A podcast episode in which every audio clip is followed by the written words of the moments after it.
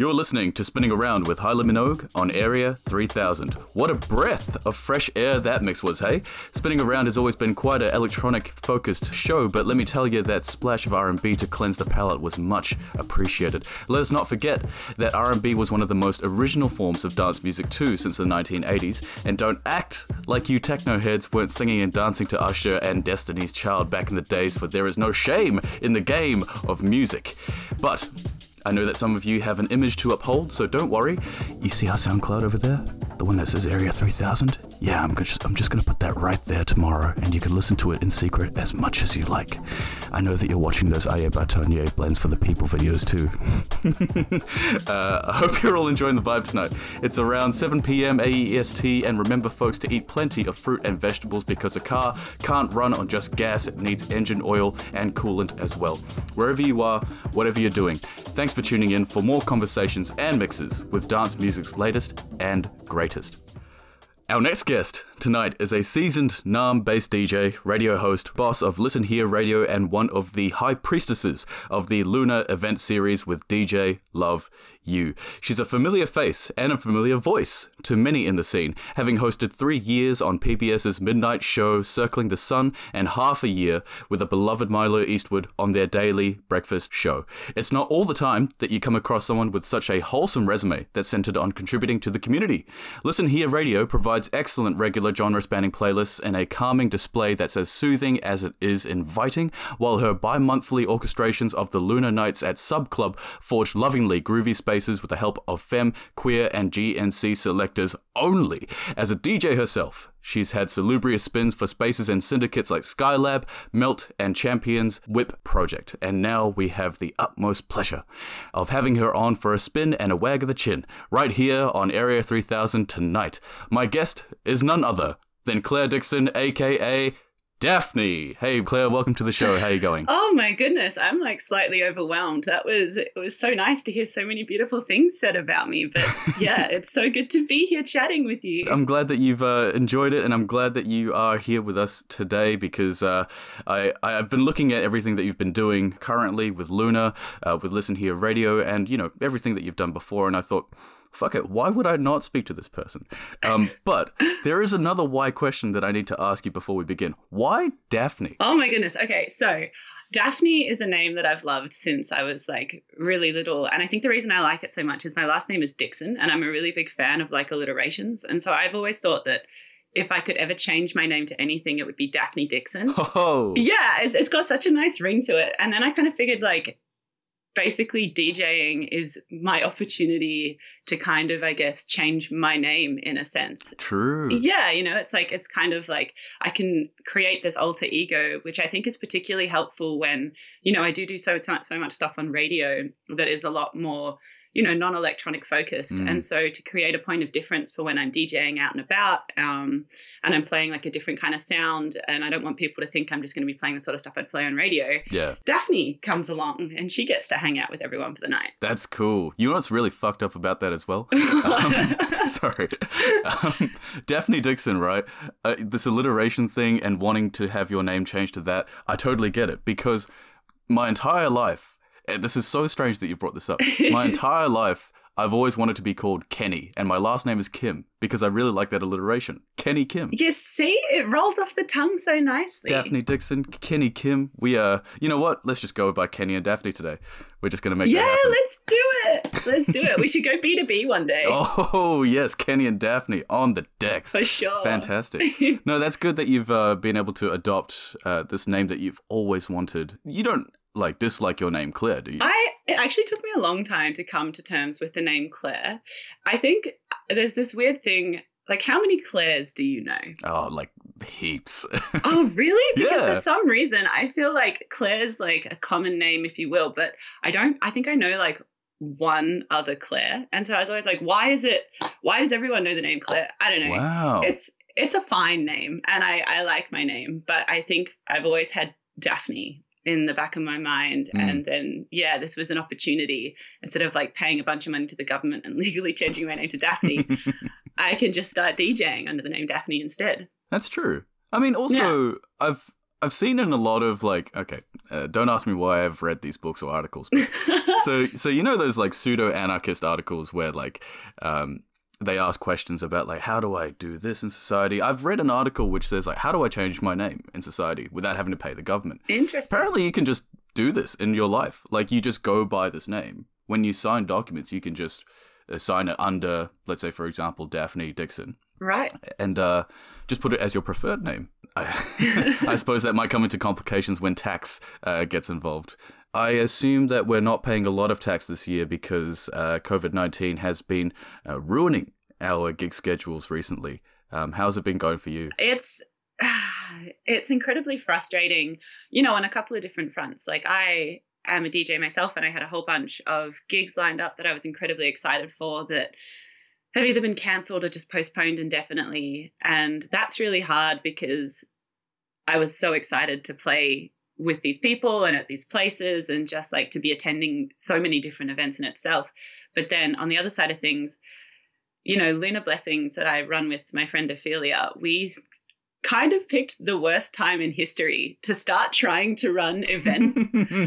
like, Yeah. I, I mean, the people need to dance and we will give them a place to dance. But at the same time, it's like, I'm hoping that by the end of this, at the very least, we're going to be incredibly good problem solvers because the amount of events that we've tried to put on that you know we've had to either postpone and find a new date that works for all the artists, or um, just straight up cancel just because of all the uncertainty around you know the world might open up a little bit and restrictions ease, but venues are the last place to open back up. What with like capacity and dance floor restrictions and things, and oh yeah. it just makes yeah there's so much uncertainty but it is also really exciting when we do all get together together and we do get to put these events on um like the last Luna event we ran we ran we got to like so so luckily squeeze that into the one weekend that sub club could be open Oh really? before it had to get locked down again yeah because they were Oh. closed for like three months um, even once restrictions kind of eased just because of like dance floor restrictions and things like that and so yeah our event happened to be we did we had postponed it Yeah. but the the new date was the one weekend that sub club could actually be open and to see so many excited smiling happy faces all reunited on a dance floor again after so long just makes it all worthwhile you know Was that the was that the gig with uh, Jennifer Loveless, Dorse, Tony Yotzi, and bella claxton yeah Was that the one? That was the one. That was Oh, the man. one. Such an amazing lineup too. Oh yeah. Do you do you curate those? Is that your job? Yeah, so mine and Ophelia's together. Um, so Luna as a whole is also uh, like a mixed series as well. Um, that side is sort of more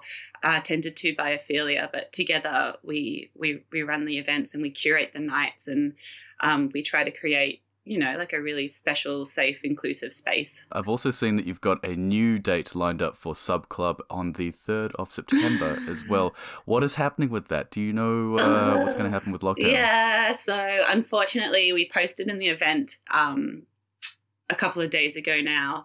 With the extension of the lockdown again, it meant that things were probably going to open back up the day before. No. And uh, like that just means that sub club won't be able to open and with so much uncertainty like the numbers are scary again at the moment Yeah. and we've just had to cancel it but that does not mean that you know like we're we're definitely still very very excited to be hosting all those artists again at a later date we just don't currently know when that date will be That is the roughest thing to hear because that lineup is awesome. yeah Into Stella, Call Connect, Claddy B2B with Colette, and performances. Wait, I want to know what these performances are. By Mags and Natty? What's going on there? So one of our earlier Luna events, um, we had Mags come along and do an incredible performance. Um, she is an amazing dancer, Ooh. and um, she did this performance alongside. Uh, we had Angie playing at the time, Mhm. um, and it was just the most beautifully choreographed, immersive piece where everyone on the dance floor just kind of parted, and Mags comes in dressed immaculately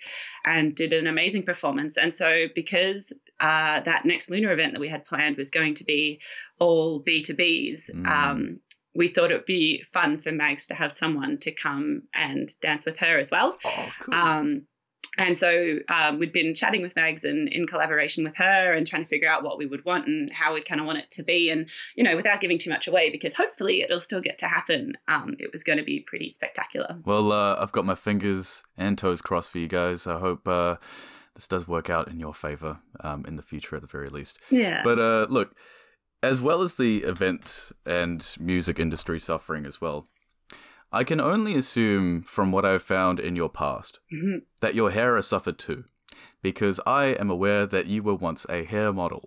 Is that correct? I was. I was.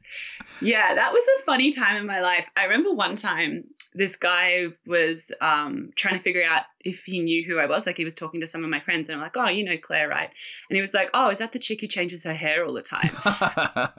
and I thought that was so funny. As like that's what I'd become known as, like the chick who changes her hair all the time.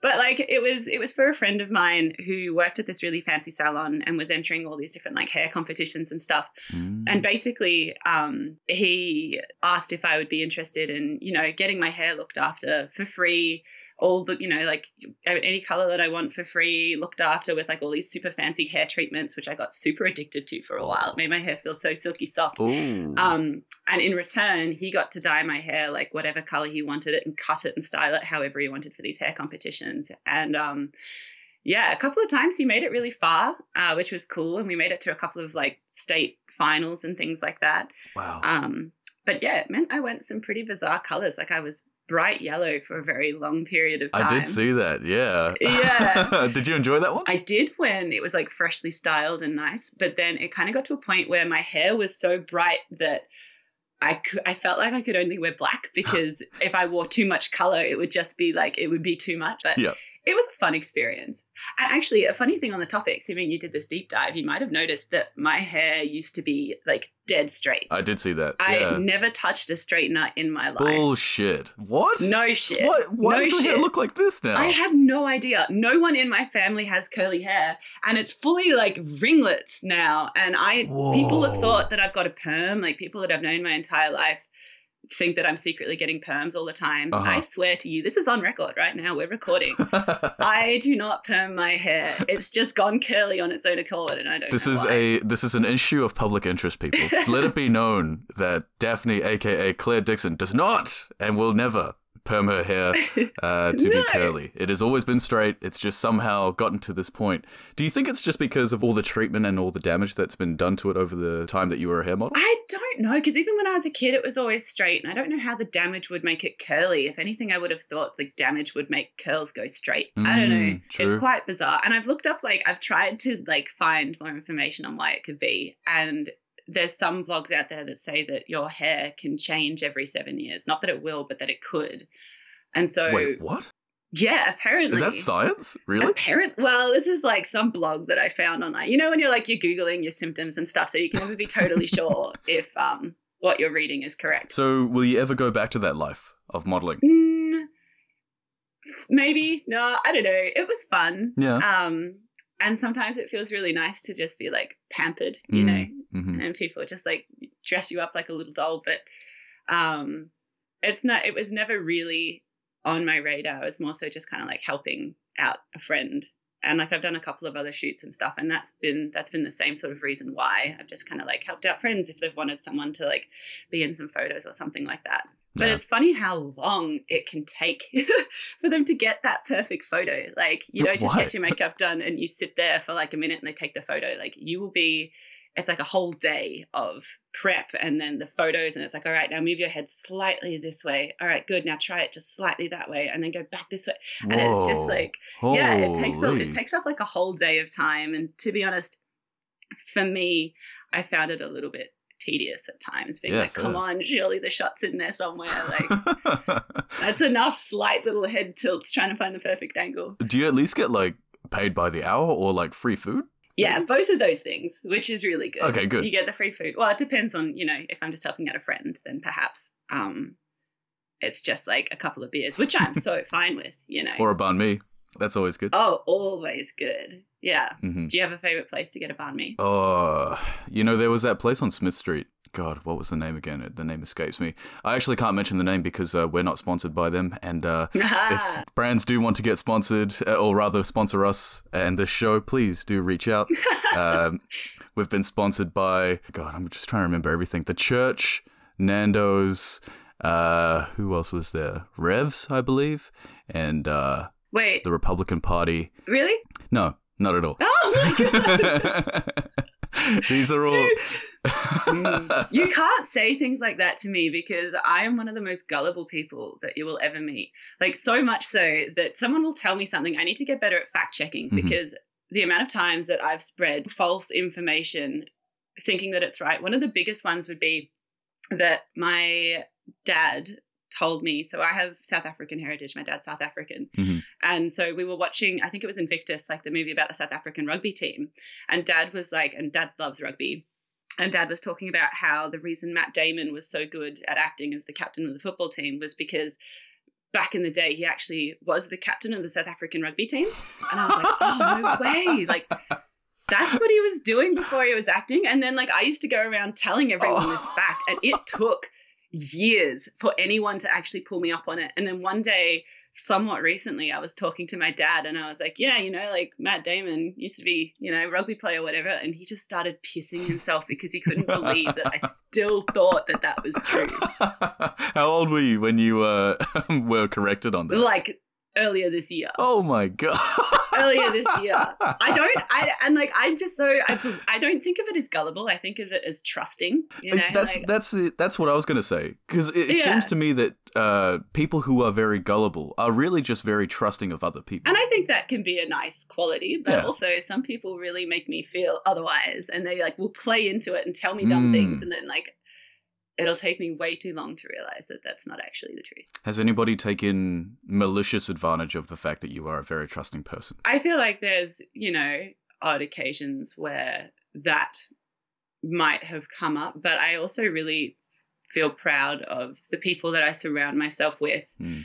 Um, I've got a lot of really, really beautiful people in my life. And so, for the most part, I feel like it's just kind of like telling me dumb things that I'm going to think are true rather than anyone like really taking advantage of the fact that I'm, you know, a really trusting person. What? Why do you think you are so trusting? Were you never hurt as a child growing Oh, up? so we are going to family trauma. Okay. we can always go into it later. I do want to talk to you about some other shit first, but uh, Okay. how about we'll save that for later? Let's let's let's touch it. Sure. Let's touch on it um, a little bit later. Uh, look, enough of the uh, intricacies of your family trauma. Let us talk about you and your history with community radio, specifically PBS. I'm aware, um, as we said before, that you were volunteering on Circling the Sun for three years on the midnight show. Yeah. Holy. yeah. We work in pretty much like the graveyard shift during that time. So, yeah. So I so Circling the Sun, which was my first show on PBS, I started in 2015 or 16, I believe. Mhm. It started off as the 2 a.m. till 6 a.m. show, Oh. and that was an amazing opportunity and i'm so happy that that i took it but at the same time um, it was every second week 2 a.m till 6 a.m and i was also at uni at the time studying music management and um, i had a class at 9 a.m oh my god. that was compulsory after finishing radio at 6 a.m. and being up all night. And it was just, it was rather difficult to try and juggle both. And I could never figure out if I should have had like a little nap in between or if I should just try and power through into a three hour class, mind you. Mm. So it was like full on, like me sitting in the back, just being a zombie, trying to like hold myself together just for attendance. And then I'd catch up on the work later, you know. But Jeez. Wow. so I was super grateful when it did get moved to like the midnight till two slot, and I was there for quite a while too. Um, which was yeah, a lot more manageable. Did it become easier over time? I assume at the start it would have been a little bit difficult to sort of get a handle on in terms of like your sleep patterns, but I assume that over time you would have found ways to adjust to it, right? I suppose so. It was it was always a struggle, particularly when it was still the two a.m. till six a.m. because I never could quite figure out if it was worth staying up all night or if it was worth trying to catch some Z's before the show started because sometimes I'd feel super groggy if I hadn't slept and other times I'd like eventually get to sleep just before my alarm went off at like one in the morning, you know, and it would just leave me feeling just like zonked and weird as well. An amazing experience nonetheless. I remember there'd be times where I'd be going just like absolutely mad because I was sleep deprived and like the songs would be playing and I'm just like dancing deliriously around the studio trying to keep myself awake and watching like all the dumb cat videos and stuff on YouTube just for like because you, you kind of don't realize that while the songs are playing there's not much for you to do in the studio. Are you the only person there? Yeah, at that time, yeah. Whoa. So it's just me trying to entertain myself. Um, I remember one time actually, I called the cops because I thought someone had broken in. it was- Oh, I think I was just like tired and delirious, but I could hear like what I thought was like people like running and skateboarding like down the halls of PBS Oh. and I started freaking out because I was in there alone. Um, and so I called the cops, and I felt horrible because it ended up just being a couple of a couple of people that were like, "There's like a skateboard ramp on the roof of PBS, Yeah, and yeah. they just decided to go for like a midnight skate, and they got told to move along, and I felt so bad. I wouldn't have done that if I hadn't thought that they were literally skating up and down the halls at the door of the studio. What's the funniest activity that you've done in there, aside from dancing and watching cat videos? What's the funniest activity that you've done during your night shift on that show? I had a friend come in with me once and we played hide and seek. so it'd be like he'd run off while I was on air and he'd hide somewhere around the studio and then and then while the song was playing I had to go try and find him. That was yeah, that's a pretty dumb activity. But you know, fill in the time. That's beautiful. No, that's really wholesome. I really like that. After all this nocturnal debauchery that you found yourself in, yeah. you graduated onto co-hosting the breakfast show with Milo. I did. How was that change? And what sort of brought that on? And uh, was it easy to adjust? I feel like the transition was actually fairly smooth because I, at the time, was still doing Circling the Sun, but it was when it was in a midnight till two slot. Um, and there was a changeover between hosts where Milo's uh, old co host uh, wasn't hosting it with him anymore. And so they were kind of on the lookout for someone new. But until they found that person, they had each, like Monday to Friday day, a different person that would come in and host with him. Um, and I got asked if I wanted to do Fridays. And so originally I just thought, oh, yeah, I can do like a 6 a.m. start once a week on a Friday morning, you know? Um, and then I ended up having so much fun doing it with Milo and just presenting because shows on PBS are, are much more genre specific. And so my original show on PBS was more kind of like a psych and shoegaze show. Um, so this was an opportunity to share my broad range of you know music that I'm really into and I really really enjoyed that freedom to play whatever I wanted and when I was asked if I wanted to do it full time with him um I was you know I just thought it would be the silliest thing to turn down that opportunity even if I'm not good at waking up at 5 a.m. every morning well, you did it for six months, so uh, yeah you must have gotten used to it at some point. Yeah, in in in a way, I definitely did, but I still wouldn't say that it's natural for me to wake up that early. Like it was still, you know, some mornings when it's like your alarm goes off and you're like, you are absolutely kidding me. Like, That's me every morning. yeah, exactly. And this was like, you know, in the middle of winter and stuff when it's still like super dark outside, and yeah, but like such an incredible experience. And the only reason that I stopped doing it was because I thought I was moving overseas to pursue more radio opportunities. Um, and then COVID happened. And so I'm still here. Um, and that's fine because I do love it here in Naarm. We have such an incredible music scene and there's so many amazing, inspiring people here. And I'm trying to like slowly weasel my way back onto the PBS airwaves full time. and um, yeah, it's good to be here. It just feels a little bit sad that I had to give up my dream job for what almost feels like for nothing now that I didn't get to do the big overseas, you know, move. What is this dream job? What was the that? dream job, I suppose, was more in reference to, you know, the full time brekkie spread with Milo. oh, right, right. But I had like opportunities lined up overseas. I had some connections at BBC Radio 6 and with like NTS Radio. Whoa. And yeah, and a couple of different ins with like some festivals and things. And I was so excited to go and explore these opportunities. Yeah. Um, and I'm hoping that they'll still be available to me, you know, whenever it is that we can eventually get over there again. But yeah, for now, it's like, you know what? No, I'm sick. We've got some great people here. No, it's pretty good. I got to admit that. Yeah. Um, do you think that the way that mainstream radio is approaching the electronic music scene specifically, um, here in Naarm or really wider Australia, do you think that the way that they're approaching it is uh, supporting the scene, or do you think it's detrimenting the scene a little bit? See, you're talking to a gal who is in love with her community radio scene. Then I might have a bias because of you know how much I love community radio and everything that does. That I do think that mainstream media could be doing so much more, mm-hmm. or mainstream you know radio stations and stuff could be doing so much more because there's a huge issue with representation of Australian music on commercial radio stations. Um, and they even do these like stupid, tricky things where they have quotas that they have to meet. And unfortunately, I can't remember what they are off the top of my head, which are incredibly low anyway. But so that they can meet these quotas of Australian music on their airwaves, a lot of the time they will actually put all their Australian artists on at like three in the morning. What?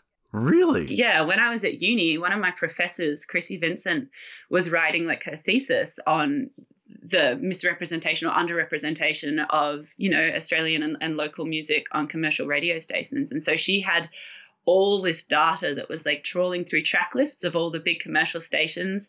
Um, most of them weren't even meeting the quotas that were set up for them, which is fine worthy. Um, but then the ones that actually were, unfortunately, were just putting all of their local music on at like three in the morning so that they could keep playing these big hit bangers from wherever else during like the big, you know, main peak hours. That's that is the most disappointing thing I've ever heard about the industry. Yeah. I suppose when things are being run by um, large profit uh, driven corporations, then uh, things can get a little bit cloudy and dusted from uh, all that cash that they see right before them. But yeah, hopefully uh, with the introduction of COVID and the borders closing and the uh, lessening of international representation in the music industry here, perhaps they might have opened their eyes. I mean, it certainly opened my eyes a little bit more to um, exactly like what is going on um, within the scene here, which is fantastic. On what sort of vibes do you like to create your playlists for Listen Here Radio? Because I've looked at that website. Oh, it is it is a lovely concept that you've got going on here. You've just displayed it so nicely. Oh, thank Um, you. What inspired you to make this whole thing? So, Listen Here was actually something that I had been wanting to start since I stopped doing the breakfast spread full time because in the period in between me moving overseas to do more radio stuff, I was moving back down the coast to save up as much money as I could to do the big move.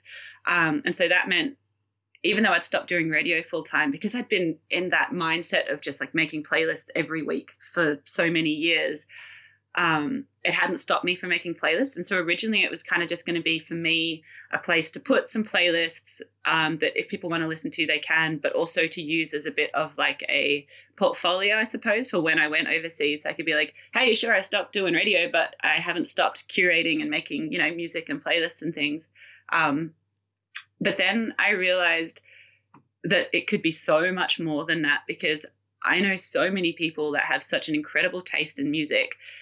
Um, and unfortunately, they didn't get the same opportunity that I did to be able to share it on radio. And so I wanted to create a space that could showcase all the amazing music that so many people that I know listen to. Um, and so that they also had the opportunity to, to share their taste. And I specifically made it that they're not mixes they're just playlists because i also didn't want to alienate people that didn't know how to mix. I just wanted people to be able to like share their music. Oh, yeah it's turned into something really special that i'm really proud of and i'm and to be honest i'm grateful for that big first lockdown last year because that was what finally gave me the time to set it up. And i'm an incredibly technologically challenged person. So for me to make that website it took me a long time. But for me to make that website is something that i'm yeah quite proud of. I do hope that even if uh, you do end up going over to London for uh, Radio Six or NTS or the festivals, um, that you still continue it because it's um it's fucking awesome. It really uh, as soon as I went on the page, I was like, oh, this is putting a smile on my face. I do. No, yay! That's exactly what it's for. It's like you know, if you, you know, if you can't decide what to put on and you just want to listen to something, you listen here. yeah? Mhm. Ah, You know, ah. you listen here. I don't know, I enjoy but that. That's cool. and I think as well the other thing that I've tried to kind of do with it is that I wanted it to be non-electronic or like as non-electronic as possible because I feel like there are a lot of different places out there for people to post electronic mixes but less so for just you know any other sort of genre. Yeah. Um, and I thought it was yeah important to create another kind of space for people to share that kind of music as well. I think that's what's really refreshing about it because a lot of the scene right now is so focused on these electronic sounds. Mm. Everything that we've been listening to before this new, I suppose, zeitgeist of electronic music um, has all sort of been like just falling to the wayside. Yeah, people are still creating, but there's just not a lot of attention being put on that at the moment. And so I think you've created, yeah, you creating the space is such a nice thing for you to do. Uh, thank you so much for it. oh, you are so welcome. um, also, speaking of things that put smiles on your face, tell me about your friendship with Ophelia, aka DJ Love You. How did that all start?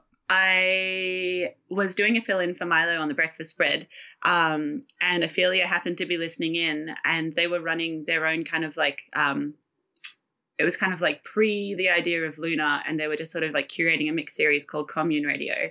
And they reached out to me because they'd heard me on the radio, and they were like, "Oh, you know, I um, really like the music you were playing. If you wanted to make a mix for Commune Radio, that'd be amazing." And so um, we'd kind of like agreed that that would be nice. Um, and then I ran into them at Black Cat in Fitzroy because Ah, they classic. quite regularly play there. Yes. Um, and then we just realized that I guess we had a lot in common and a lot of mutuals and like mutual friends and things as well.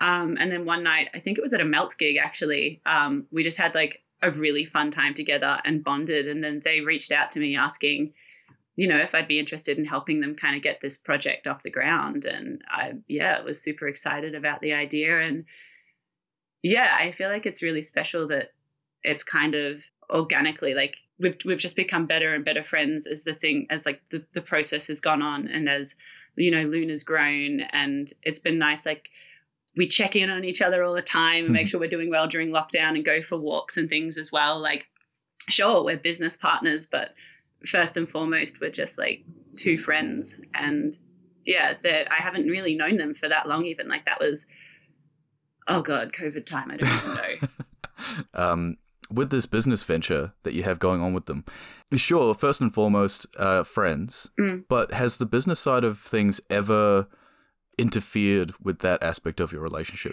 I don't think so, which is something that I think is really special. Um, if anything, like I, I've had uh, like kind of like rocky mental health, as I know a lot of people have um, over the past however long. It's definitely been like brought on even more so thanks to COVID. And so there's been certain things that have kind of happened in regards to like running events and stuff that I've uh, that have really kind of gotten me worked up and have, have spurred on like panic attacks and things like that. Um, and Ophelia has been nothing but supportive and kind and understanding and been like, whatever you feel comfortable in doing, let's do that, you know? And I, that, and I've told them this so many times, like that means so much to me. Perhaps now is a good time for us to talk. Now that you mentioned the rocky mental health, Yeah. all of the uh, trauma that we've all gone through in our lives. Let's just trauma dump on each other. Woohoo! Bring it on. no, no, no. Um, let, us actually go into um, your panic attacks a little bit. I mean, is this something that you've been experiencing quite a lot um, over your life, or has it sort of just been ramping up recently? I had I had an amazing childhood. Um, it definitely my issues with mental health started after high school. I'd say I openly and regularly see um, a psychologist every two weeks. Hell yeah. And I yeah, I think it's incredibly important if you feel able to talk about your mental health that you do because it just normalizes the fact that everybody's got shit going on and I feel like sometimes a good way to get someone else to open up if you feel like you're worried about them and you want to talk with them is for you yourself to be like, hey, can I reach out to you and talk about how I'm feeling? True. Um, yeah. yeah. So I don't know. Well, this show is sponsored by Big Therapy. Thank you to our sponsors today for making the show possible. um, I think that's a really, um, really good point, which is why I like to encourage um, a lot of my guests to um, have really open discussions about this sort of stuff because we're in an industry, um, in the arts and music industry, where I've said this before, it's a bit of a chicken and egg thing, isn't it? Like, do mentally ill people come into the industry or does the industry make us mentally ill? um, but um, either way, it doesn't defeat the fact that 99% of us suffer from some something um, in particular. Um, for me, um, it's always just been uh, a case of the depressies. Mhm. Um, so, uh, depression in regards to uh, s- uh, self-esteem issues, uh, trying to figure out like, oh, okay, am I doing enough or am I ever making enough? All that sort of stuff. It's always been about the productivity for me, which has made uh, things very difficult when uh, you know you enter the depression stage and you literally can't bring yourself to do anything. Oh yeah. Uh, what about what about yourself? Is anxiety more of the uh, the center of attention for you? Um, what's my actual diagnosis? It's uh, anxiety with depressive features. So I can relate to what you're talking about definitely, but I'm like a chronic and manic overthinker, Ooh. and it's incredibly tiring. And I also really suffer a lot with, I guess, imposter syndrome.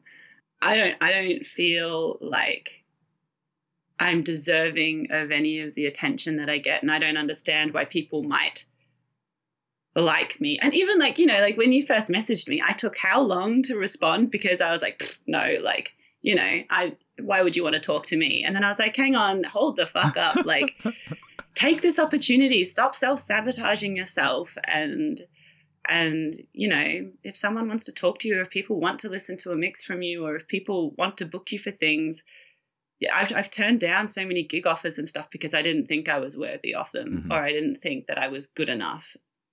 And I guess it's like, yeah, it's my own cross to bear.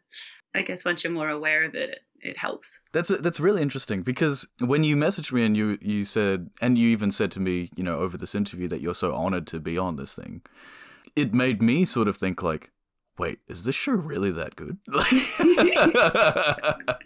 Like, it um, is. it, it's it sounds like it sort of intertwines a lot with uh, your trusting nature of other people, almost even in conflict as well, because you know people might come to you and say like, "Oh, I do, I do want to speak to you, or I do want to, um, you know, have you on for a gig, or I want you to make a mix," Mm.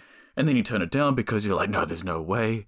Mm. Um, that seems almost at odds with the fact that you are uh, ordinarily very trusting of others. Um, Mm. and so perhaps there is um, more so a stronger lack of trust in yourself. Is, is that what yeah. it is? yeah, it's 100% a self worth issue. Damn. Okay. That's something, I mean, like, we're going there. Are we going there? I feel like this is just like a free therapy session. I'm actually catching up with my psych on Tuesday, so I'll just completely dump all this on her as well. But like, yeah, it's and that's what I've been talking about with my psychologist is it is uh, it's hugely a self-worth and self-confidence issue. Damn. And it sucks like I've got so many beautiful people around me that I love and I and I trust so much and they all think so highly of me and I just want to be able to think that way about myself. And so Mm, that's kind of like why I'm seeing a psychologist to to figure out how I can love myself better. Interesting. Okay. Yeah. Talk to me about some of the things that you do like about yourself. Oh, that's cute. Give me Um, like two two things you actually like about yourself. I think I'm an incredibly warm person. I'd, I'd agree with that. Yes. Thank you. I, I like to make sure people feel comfortable around me. And this is something that for a long time I didn't like about myself, but I am a huge dag. What? I'm like, I'm clumsy, I'm daggy. I say stupid things all the time. And it used to really annoy myself when I'd like, you know, slip up like that. But now it's like, you know what? That's just so much a part of my personality. And if I can just kind of like know that that's who I am and that I'm silly and goofy and, and clumsy and stuff, it's like, well, then I can make it endearing, you know? It's That's not- true. Yeah. yeah. Yeah. the only way that you would really dislike that about yourself is if you wanted to be like a super cool, like calm, collected person. You know what I mean? Like yeah. someone who's not bothered by like funny jokes or anything like that. I mean, that's, that's yeah. That's, I think when I was younger, that was what I wanted. You know, I wanted Mm. to be like cool and calm and collected and shit. And it's like, that's never gonna happen. That's that's just not my thing. Like one of my favorite things about myself is my ability to reel off dad, bad dad jokes, and like that just that wouldn't be the case if I was being like really cool and smooth or whatever. Was there a phase in your life where you tried to be that? Definitely in like high school and stuff. It's funny because oh my god, am I really going to tell you these stories? I am. All right. Please, please. it's just like a barrel interview here for you.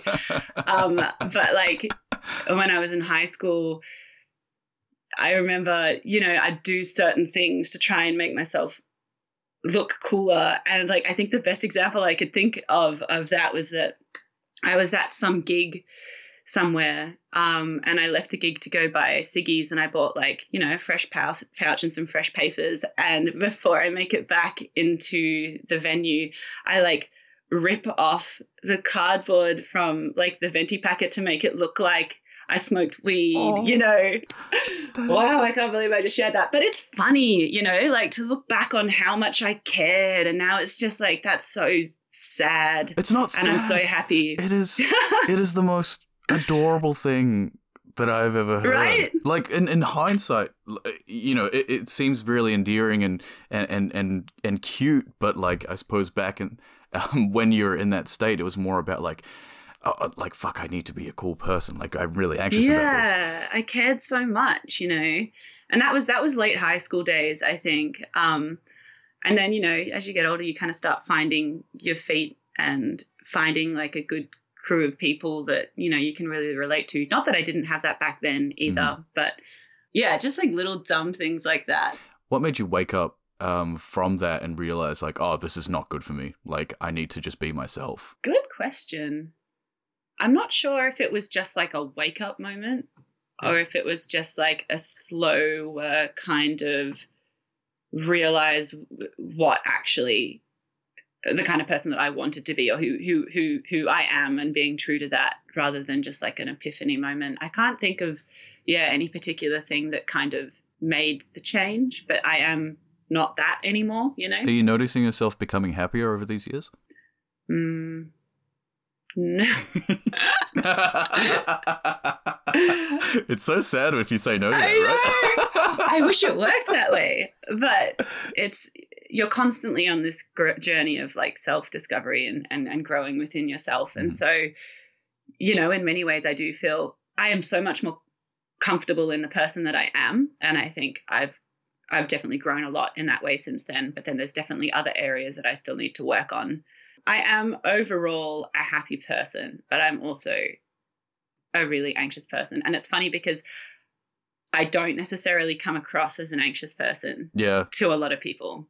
Like I, I, I am really sociable and I can talk to anyone. Um, but it's just, you know, the overthinking and then when I'm alone and it just kind of all starts to spiral kind of thing. It is really interesting that someone that speaks as well as well as you, someone that um, is doing as much as you, someone that is contributing as much as you, and someone that has, you know, even spoken on radio, you know, for yeah. three and a half years.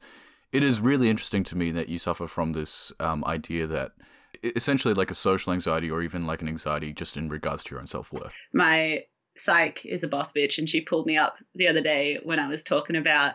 I can't remember exactly what I said, but she was like, Can I just pull you up for a second? Because basically, what you've just told me is that every good thing that's happened in your life or every good thing that you've ever done has just been fate like not fate sorry like luck and it's just lucky that that's happened to you or you've been offered this opportunity but on the flip side you seem to be telling me that everything that's ever gone wrong is entirely your fault ah. and she's like can you not ah. see how that doesn't add up. Whoa. Like you need to be proud of yourself. And I was like, oh, Jess, you are right. Who like is, who is your psych? I need to go see that person. Her name oh, is Jess. She's at Inner Northern Psychology, which is Jess up the road from me. Psychology. Yeah, write that name down. Uh, shout out to Inner North Psychology for sponsoring this goddamn show. Thank you so much for all the good things that you do for our mindsets. They really do. Um, they really do. Just uh, one other thing that I would ask of you as well. Um, please do not put me on a pedestal because he, this show has literally only been around uh, for I think it was like five, less than six months now, and literally the only thing that I do is I talk to people and ask them to make an hour of music. there is there's really not much to it, yeah. and so um, something that I have found that has helped me is that when I speak to other people through the medium of this show, it's been nice to sort of realize like, oh, like you are just a person as well. Like Big you're time. not like some like mysterious cool artist that like has this uh, social media presence that actually relates to how you actually are in real life.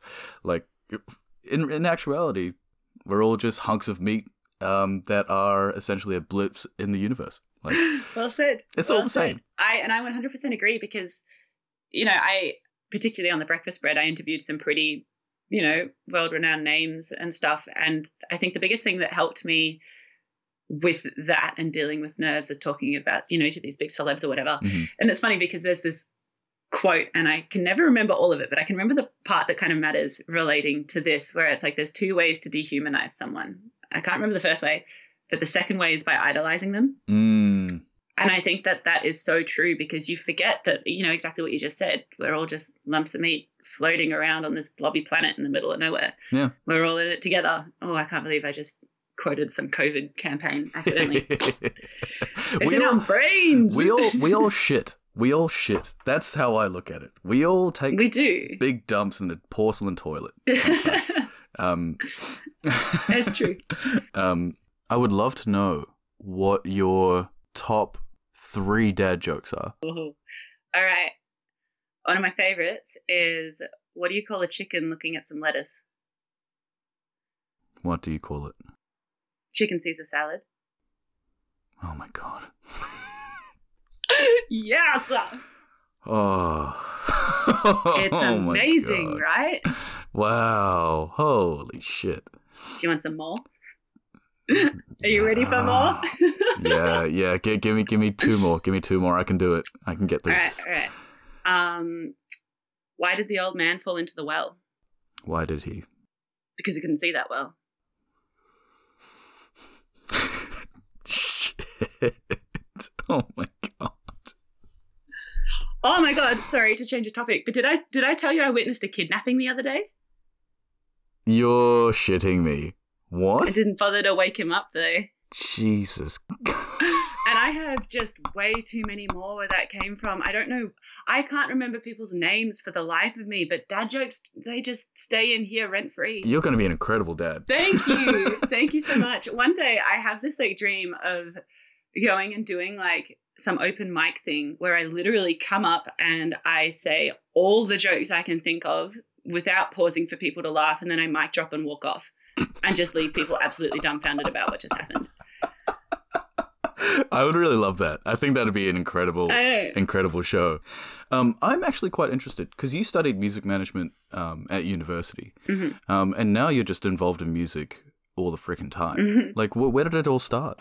So I think you could go way back to when I was a wee bub, and um, my dad, instead of bedtime stories when I was a little kid, he used to sing me lyrics to Frank Zappa songs.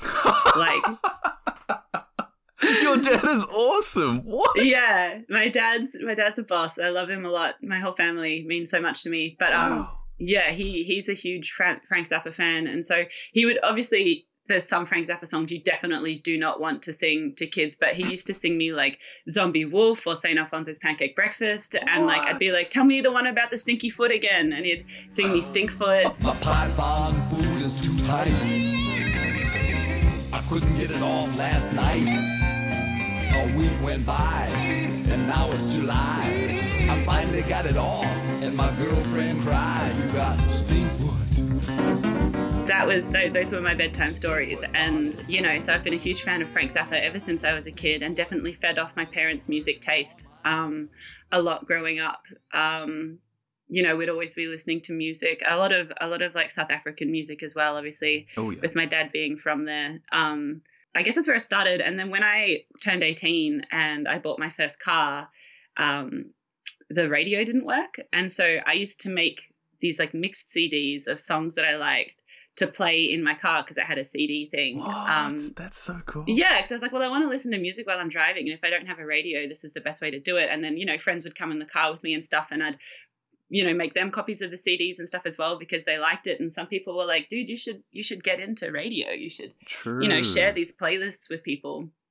Um, and so yeah, I did like an announcer course with PBS. Oh, I did a couple shows on SYN first with a friend, and then was like, this is fun, but I you know PBS is why not try for that? Like it's my favorite station in the whole wide world. And then again, I guess was honored when they really liked what I was putting out and wanted me to have like a full time show. That's awesome. Yeah, and it's all just kind of all fallen into place from there. Like the people that you meet and the connections that you make and yeah, I think that's where most of my opportunities have come from is just really welcoming people within our industry that I guess saw something in me or saw opportunities to collaborate in different ways and yeah, it's all kind of spun from there. I also saw on your Instagram that there was uh, a particular album that I'm a huge fan of um, as well. Uh, Dopesmoker. Ah, you did a deep dive. Yes, I have.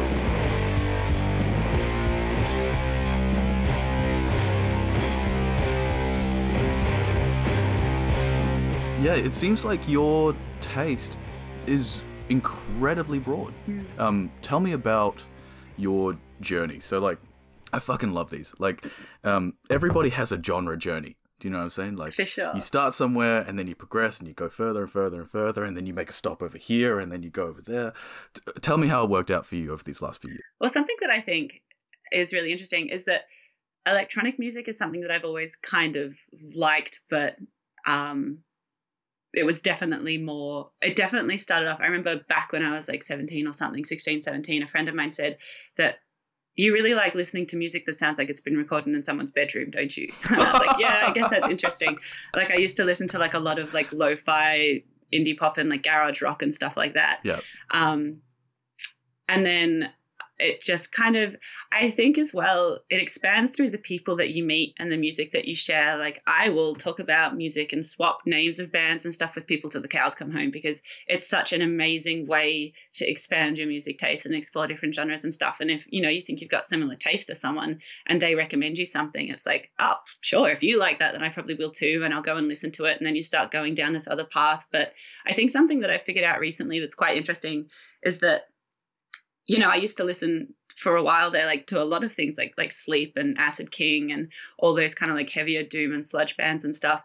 And I think when I started getting into electronic music, eh, I can really hear this kind of like similarity between like I one of my favorite festivals that I've ever been to, and I've been to it a couple of times now. Like I, I keep going back because it's amazing. Is Soft Centre up in Sydney, and they play a lot of like, kind of like hardstyle and industrial techno, and like really kind of obscure electronic music. And when I think in correlation to me listening to like really heavy doom and psych, in the electronic scene, that's where I kind of first started was listening to like really heavy electronic music and I could see why I liked one and the other. Like Yeah, they're very yeah. different in a lot of ways, but they still have that like heavy sludginess to it at the same time. So, oh my god, more gas. I hate this. How do you actually deal with this on live radio? Um, it's um you so actually not the last fill I did, but a couple of weeks ago I was filling in for Milo on the breakfast spread and I'd been doing so damn well and I think there was like half an hour left of the show and my voice had been holding up fine, not a single issue whatsoever. And then I get on air to like back announce like the second last bracket of the show. And out of absolutely nowhere I get this tiny tickle in my throat. And then my voice just starts going like this oh and I was like, oh my fucking God, no. And I start kind of like coughing, and nobody wants to hear coughing on the radio during COVID. no, That's they don't. Oh terrifying. It's terrifying. God. and so I was just like, oh, let me just, I'm going to play you some of these. And I played some carts. And in those 30 second carts, I just like, I don't know if like I swallowed a bug or something, but I just started like coughing my lungs up. Like it was horrible. And then I had to like, 30 seconds of like carts wasn't enough. So I had to just like go straight into the next bracket. And the whole time that bracket was playing, I'm sitting in my chair, like gargling, trying to like get my voice oh, to come back. Wow. Yeah. Jeez. But I think that's kind of like live radio or community radio as well. It's so authentic. It's like you get to hear people fuck up Yeah. and you get to hear things like that that I think almost adds this like I guess endearing quality or this realness to it that you don't really get. And there is also a tiny little button on the desk that if you do just need to cough really quickly, it's like a, a mute button. And so you can mute yourself for like 30 seconds. And I think there's like a what's going to air is like a couple of seconds behind what's being said. Oh, and so there's an opportunity for you to like you can do the same thing if you're interviewing someone and they swear, you can like press the mute button and it'll it should like mute it. Wow, interesting. Yeah. We're learning the Yeah. secrets of community radio. This is fantastic. Yeah. No, um, going back to your genre journey before I rudely interrupted you with my gas, um, the it, it is really cool to know that like um, your introduction into electronic music wasn't necessarily at the consumer friendly um, spectrum of that particular genre. This mix that you've made for us here on Spinning Around, by the way, fantastic mix. I really, really like your selections. Um, Thank you. the first 15 minutes of your mix, I'm already like, oh, I am going to break my neck today. Um, yeah. yeah. My Um, bad. no, no, that's it's fantastic. Um, have you, over time, gone like from the heavier spectrum down to the lighter end of things, like house and oh, rather old school house and like disco, etc., that sort of stuff? I think it really, and it's it's kind of similar to when I'm making like a listen here playlist. The mix that I'll make, particularly if it's a mix where I'm just told, you know, play whatever you want, it's going to be very dependent on how I'm feeling at the time.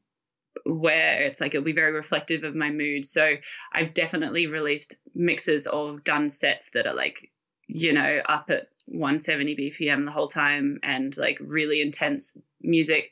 But then you know, horses for courses. If I'm playing somewhere else where that might not be as appropriate, I think I think I'm I'm really grateful that I appreciate so many different kinds of genres, and I feel like I can be quite versatile in that way. And the mix that I submitted to you was one that I'm not going to lie, it was when we went into lockdown again for the next time. I got really pissed and just like got on the decks at home and started just playing music. Yeah. I was just like, what's going to happen? Let's see where we go. And then I listened back the next morning and I've, I had to re record it and to cut out some songs and redo some of the mixes and stuff. But that was basically what that energy was in the mix that you got. It's just me being like, what's going to make me feel better right now with the news that we've just gone back into a lockdown, you know? Oh hell yeah! Do you? Yeah. You don't seem like an angry person.